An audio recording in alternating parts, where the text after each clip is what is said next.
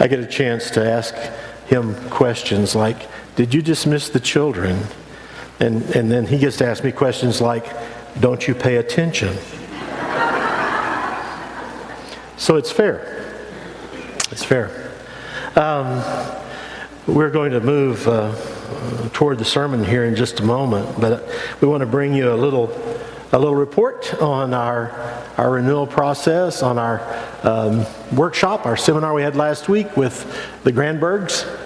Uh, one of the things that um, I love about the Apostle Paul is that when he writes a letter, usually the first half of the letter uh, tells you what's so. And the last part of the letter says, So what? So what? So this is, this is why you believe, and this is what you do because of what you believe. Uh, in many ways, our two meetings with the Grandbergs had that kind of structure. That when we met back in November, they, they gave us a lot of preliminary work and, and they took our temperatures and our, our, our Myers Briggs personality disorder index. Um, they did all of that, and they plotted us all on a board and found out the person who was most like Jesus. Um, um, not really, but um, but it was uh, very good. But this this last week, um, it was really exciting because we moved from sort of an intake of what the church is like. We moved forward to uh, creating uh, specific strategic initiatives to work on various aspects of our church life and ministry. Uh, for example, there's a, there are a number of initiatives that have to do with worship. Uh, and and how we worship and the songs we're going to use and and and uh, how worship is planned and how the preacher has to work harder at at laying out the plan for the the, the Sunday and and not only does he have to work harder at laying it out he has to tell somebody about it um, besides uh, just himself uh, and, and, and the initiatives in children's ministry and all of this. And, and, and, and all of this is just really going to be good. We'll, we'll put up some posters that tell you what the specific uh, specifics are, but but we really move forward in things that over the next four or five months are going to just do little subtle changes that um, help define us as a church, help us become a more inviting church to others, help us do things we always do better uh, and with more joy and, and creativity, and, and it will be good. Um, None of this involved dousing ourselves with gasoline and running around the room. It was uh, all very, very good, very reasonable. In fact, uh, Jay Haley, come, if you will, and grab, um, if you want to grab his mic. Come on, I wanted uh, to, for Jay to get a chance to talk about this a little bit.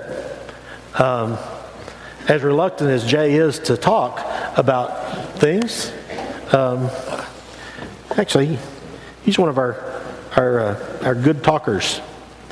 Um, oh, and, and the reason I'm doing this is because Carrie McCall is home with a Jenny McCall who's kind of beginning to percolate. And he sent me an email this morning that said, I don't think I should leave her now. And in the immortal words of, of uh, Gary Thornton, don't you have a job? Um, but that was more or less correct, yeah. But uh, we blessed him to stay home with Jenny and Maddie and baby to come. So I get to uh, intervene here.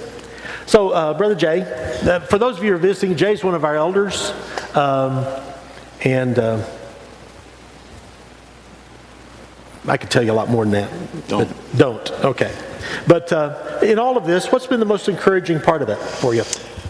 Um, the fact that I'm encouraged. Uh, I wasn't expecting to be encouraged at this point, really. I guess I was approaching it with some skepticism as to what anyone from the outside could come in and tell us that we didn't already know. We have yeah. a certain arrogance there sometimes that we know it all. Um, and I've been through these kinds of programs before, these kinds of planning things. Yeah. But um, but truthfully, I am very encouraged. And there's a lot that they did and the way they did it that, that I think led to the encouragement. First of all, they're um, very prepared. They did their homework about us. Um, they didn't come with an agenda at all. Uh, they came simply with some tools and some training and some teaching of us to basically uh, teach ourselves. Yeah, yeah. Um, so, you know, we basically had four full days of uh, being among ourselves, and uh, it was really a, a, time of reflection through the lenses that they gave us to look through, mm-hmm. and uh, some time for us to discover on our own some things that uh, we haven't really given a lot of thought to. Um, and, and the real surprise, I guess, was that. Um, uh, they told us some things uh, that uh, we hoped were true about us mm-hmm. as far as our strengths are concerned. But um, one stood out particularly. They were just amazed at what a generous church this is for a relatively small group of people. Um, when you measure us against uh, uh, other churches, um, the, the amount that each of you gives sacrificially uh, to the services of this church and to the ministries of this church uh, really was surprising to them. Yeah. And then also uh, the harmony that we have among one another, the unity that, that is demonstrated uh, among us. So they, they, they were uh, struck by the, the fellowship and the harmony and the unity uh, among uh, the church. And these were things that we hoped were true about us, but it was good to hear someone else say that. It really was. I like the I like what you said about um, the most encouraging thing was that we ended up encouraged. So um, so one of the things that our job is to do is, is, to share all that with you so you can enjoy that encouragement too. So uh, what do you think is the most important thing for us to do? Just what, what can we do to kind of lean into that? Yeah, yeah. Well, I, I must say, and, and, I think that we would all say, if asked that question, that we've got to pray.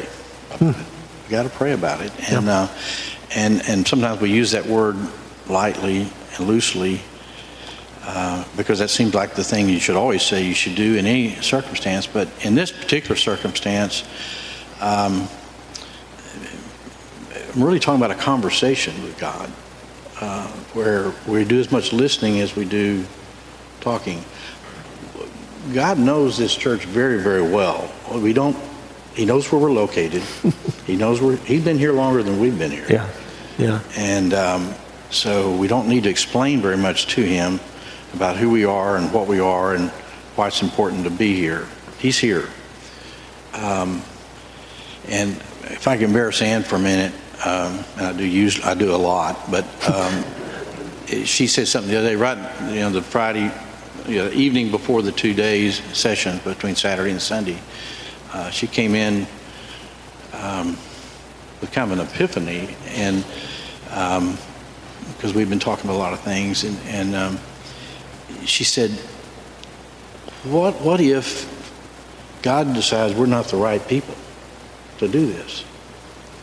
That He has something in mind for this corner, and what if we decide that we're not the ones to get it done?"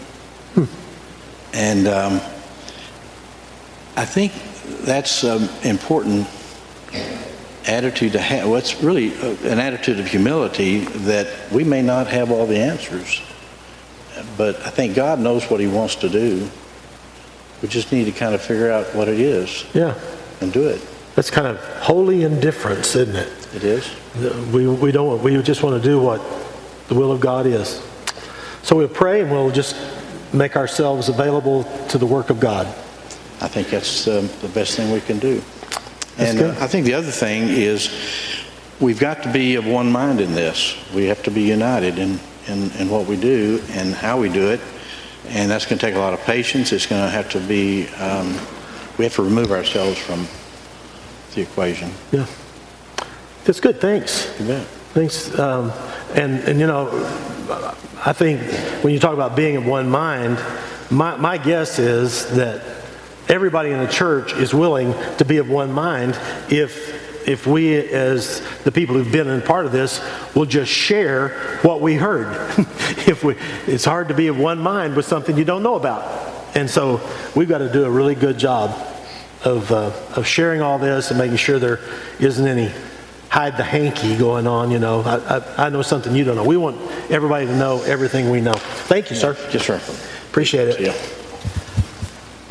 I think Brother Ronnie's going to come read.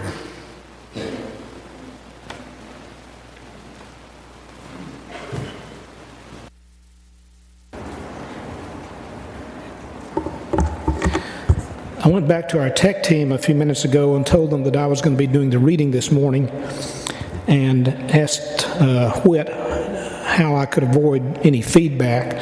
He said, Don't talk muffled. I, I guess he thinks that's the way I t- talk, but uh, um, I'll do my best. So, the first half of the fourth chapter of John is the story of Jesus' encounter with a woman at Jacob's well. The Pharisees heard that Jesus was gaining and baptizing more disciples than John, although in fact it was not Jesus who baptized, but his disciples. When the Lord learned of this, he left Judea and went back once more to Galilee. Now he had to go through Samaria. So he came to a town in Samaria called Sychar, near the plot of ground Jacob had given to his son Joseph. Jacob's well was there. And Jesus, tired as he was from the journey, sat down by the well. It was about the sixth hour. When a Samaritan woman came to draw water, Jesus said to her, Will you give me a drink? His disciples had gone into the town to buy food. The Samaritan woman said to him, you are a Jew, and I am a Samaritan woman. How can you ask me for a drink? For Jews do not associate with Samaritans. Jesus answered her, If you knew the gift of God and who it is that asks you for a drink, you would have asked him, and he would have given you living water. Sir, the woman said, you have nothing to draw with, and the well is deep. Where can you get this living water? Are you greater than our father Jacob, who gave us the well and drank from it himself, as did also his sons and his flocks and herds? Jesus answered her, Everyone who drinks this water will be thirsty again, but whoever drinks the water I give him will never thirst. Indeed, the water I give him will become in him a spring of water welling up to eternal life. The woman said to her, Sir, give me this water so that I won't get thirsty and have to keep coming here to draw water. He told her, Go, call your husband and come back. I have no husband, she replied. Jesus said to her, You are right when you say you have no husband. The fact is, you have had five husbands, and the man you now have is not your husband. What you have just said is quite true. Sir, the woman said, I can see you are a prophet. Our fathers worshipped on this mountain, but you Jews claim that the place where we must worship is in Jerusalem. Jesus declared, Believe me, woman, a time is coming when you will worship the Father neither on this mountain nor in Jerusalem. You Samaritans worship what you do not know. We worship what we do know, for salvation is from the Jews. Yet a time is coming and has now come when the true worshipers will worship the Father in spirit and truth, for they are the kind of worshipers the Father seeks. God is spirit, and his worshipers must worship in spirit and in truth. The woman said, I know that Messiah is coming. When he comes, he will explain everything to us. Then Jesus declared, I who speak to you am he. The word of the Lord.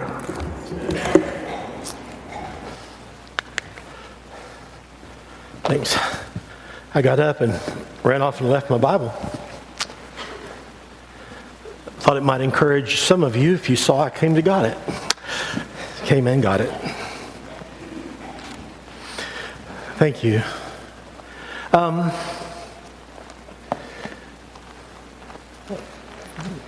We'll talk about this in just a minute, but, but let me just tell you um, specifically something about one of these uh, initiatives uh, in how we do things. One of the things that uh, they, they said to the preacher, and it was very awkward at the moment, I thought, because, um, because I, I know, I know the sermon I'm going to preach in like the first Sunday in November. I, I know what sermon that is. Um, but knowing what, what the sermon is uh, may not be enough to do the kind of worship planning we need to do. And so now, all of a sudden, since this meeting, my job is to have a specific plan of the sermon laid out 90 days before it's preached.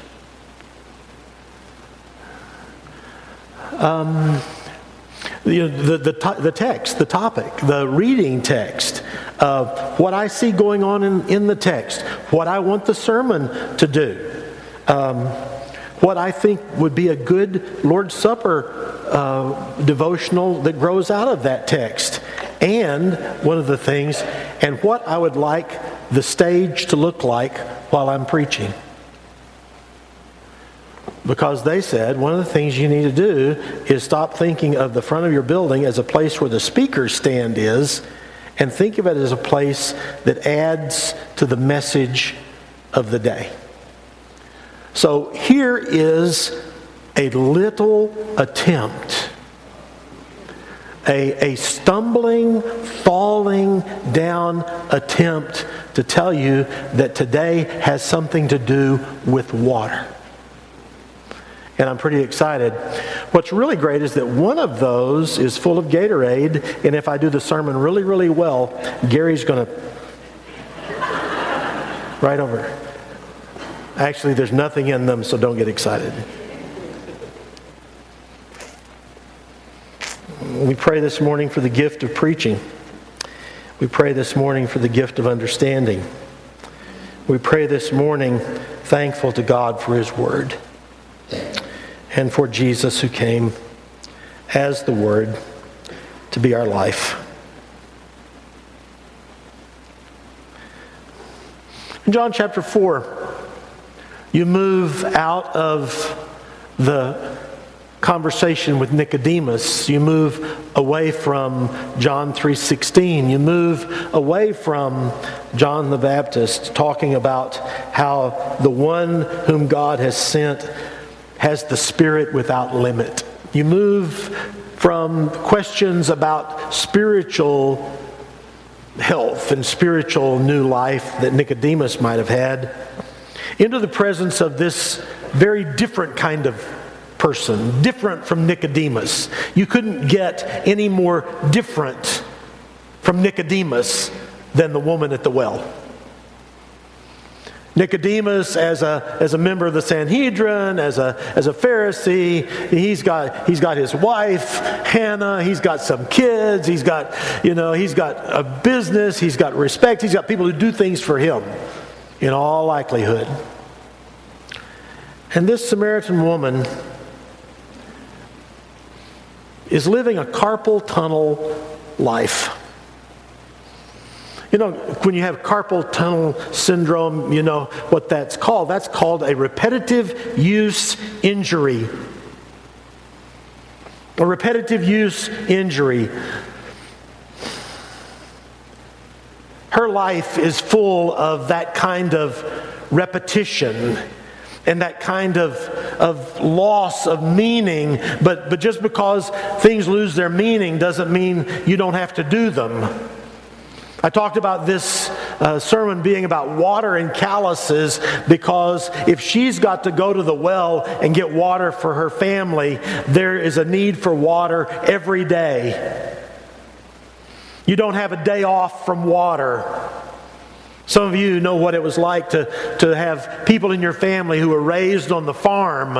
And, and when you would talk about, well, I have to work five days a week, somebody would come up and say, yeah, but you got to feed the hogs every day. Cows have to be milked every morning and every night. You're working five days uh, a week. Well, it's not like that out here. Out here, we have repetitive, repetitive treadmill, constant life. Used to have a, a, a guy named Carlton McLeod who would come to church in the wintertime and in his truck was the crowbar that he had already used when he went around to all of his stock tanks to break the ice on the water before church so all the cows could have something to drink. When it's your job to draw water, you've got to work every day.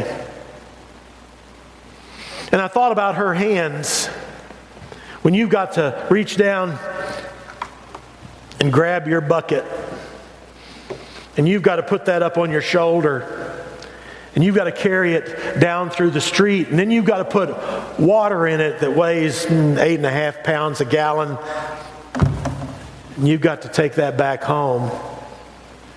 Pretty soon they would be able to tell which hand was your water jug hand. They would be able to tell which hand you used as you ground your flour. They would be able to tell which hand you used as you did the things around your house. There is a matter of life that is day to day, and if you are involved in all of this with your with your with your body, then you will have the calluses that come from that. And so when Jesus says, after he asked her for a drink, when he says, if you knew who was asking you, you would ask him for water, and he would give you living water that would never stop. And she can feel the weight of the water jug and the calluses in her hand, and she would like to have that water so she doesn't have to walk to Jacob's well anymore. She'd like that. But then Jesus puts the clutch in and shifts in uh, to high and says, um, Let's talk about your husband. Well, she's sort of got a repetitive use issue there, too. She says, I have no husband. And Jesus, who knows all things, says you're right. When you say you have no husband, you've had five. And right now, you've sort of given up on the institution of matrimony. And, and the man you're living with without benefit of ceremony is not your husband. So, what you said is quite true. We don't know how old this woman is. She's still old enough to, to get water. We don't know how she came to lose five husbands. She may have gone through all the possibilities. Back then, women didn't have the option of being the lever. The men could die or pack. But they had a pretty easy time of leaving in those days. And so she's been admired, she's been vowed to, and she's found herself alone again and again and again four, again five, again So now there are calluses not just on her hands, but she's got a few calluses probably in her heart. When someone says, I love you and I'll never leave you, she wonders if they've already got their bags packed.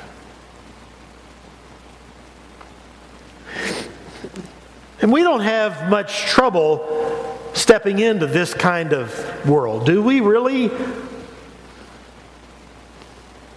Most of us have some aspect of our life that is repetitive, it's continuous.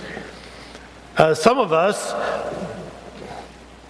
I would say all of us, but some of you may have magical lives.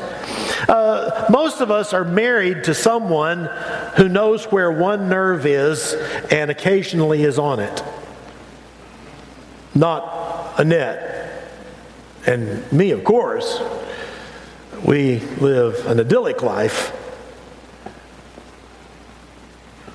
She's squinting at me. But we know what it's like. We know what it's like to have that. Um, that dog that won't stop barking. Some of us know what it's like to have that child that won't start listening. Some of us know what it's like to have parents who are parental. We know what it's like. We know what it's like to have those questions. Why don't you have a job? Why don't you get married? Why don't you have kids? Why don't you? Why don't you? Why don't you? And you can get to that place where things just get old and you're tired. You've had it. And some of us have just had our hearts broken. Some of the best of us have had our hearts broken. And some of us, who may be the best of us too, have been the ones who broke them. There are places in us that are hard because we're trying to protect ourselves from the pain.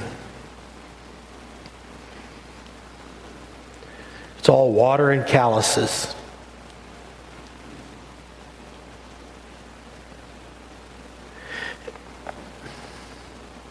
And then Jesus does something here that is pretty sweet.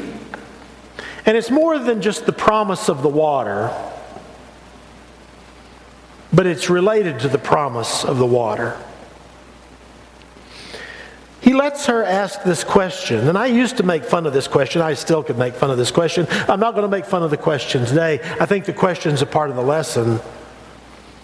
She says, So tell me, should we be worshiping in Jerusalem or on our mountain here in Samaria?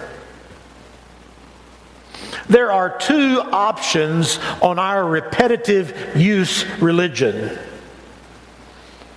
There are two options that take us to law and law keeping. There are two options that take us to temple and temple keeping. There are two options that take us to, to incessant sacrifice. There are two religious treadmills we could be on. And I just want to know if the Jews are getting the right religious calluses or are the Samaritans getting the right religious calluses.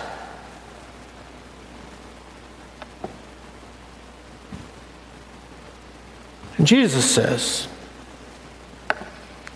Ah, I don't know if he said ah, but I think he did. Ah, the time of calluses is about over. The time of the calluses is about over. The time of, of Jerusalem and the law and the temple and the sacrifice is about over. Now, that's the right one right now, but it's about over. And the time for Samaria and your little temple and your sacrifices and your interpretation of the law, that's about over too. I'll tell you what's coming. What's coming is a time when worshipers People alive in the presence of God will come alive in the presence of God in the Spirit. And the truth, there's a thing in Greek called hendiadys, right? This could be a time of spirit driven reality. spirit and truth, spirit driven reality. Because God is a spirit. And what he wants are people who come as worshipers in spirit and truth, what is right and what is real. So this morning we hear that.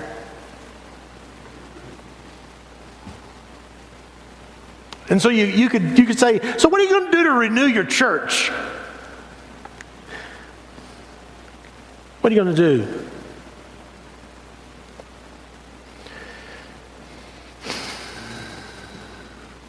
We're going to be the people who step into the promise of the Samaritan woman and move away from spiritual practice that is onerous. I love that word, onerous, wearying, deadening, numbing. And we will seek to become alive as the people of God in the presence and the power of the Spirit of God. And all of the Spirit's gifts, and all of the Spirit's promises, and all of the Spirit's opportunities will be ours. And if we get tired, we'll just be tired of standing in the glory. If we get tired, we'll just be tired of seeing renewal breaking out. If we get tired, it's just because we need to get a little sleep so we continue the journey to places we never thought we could go.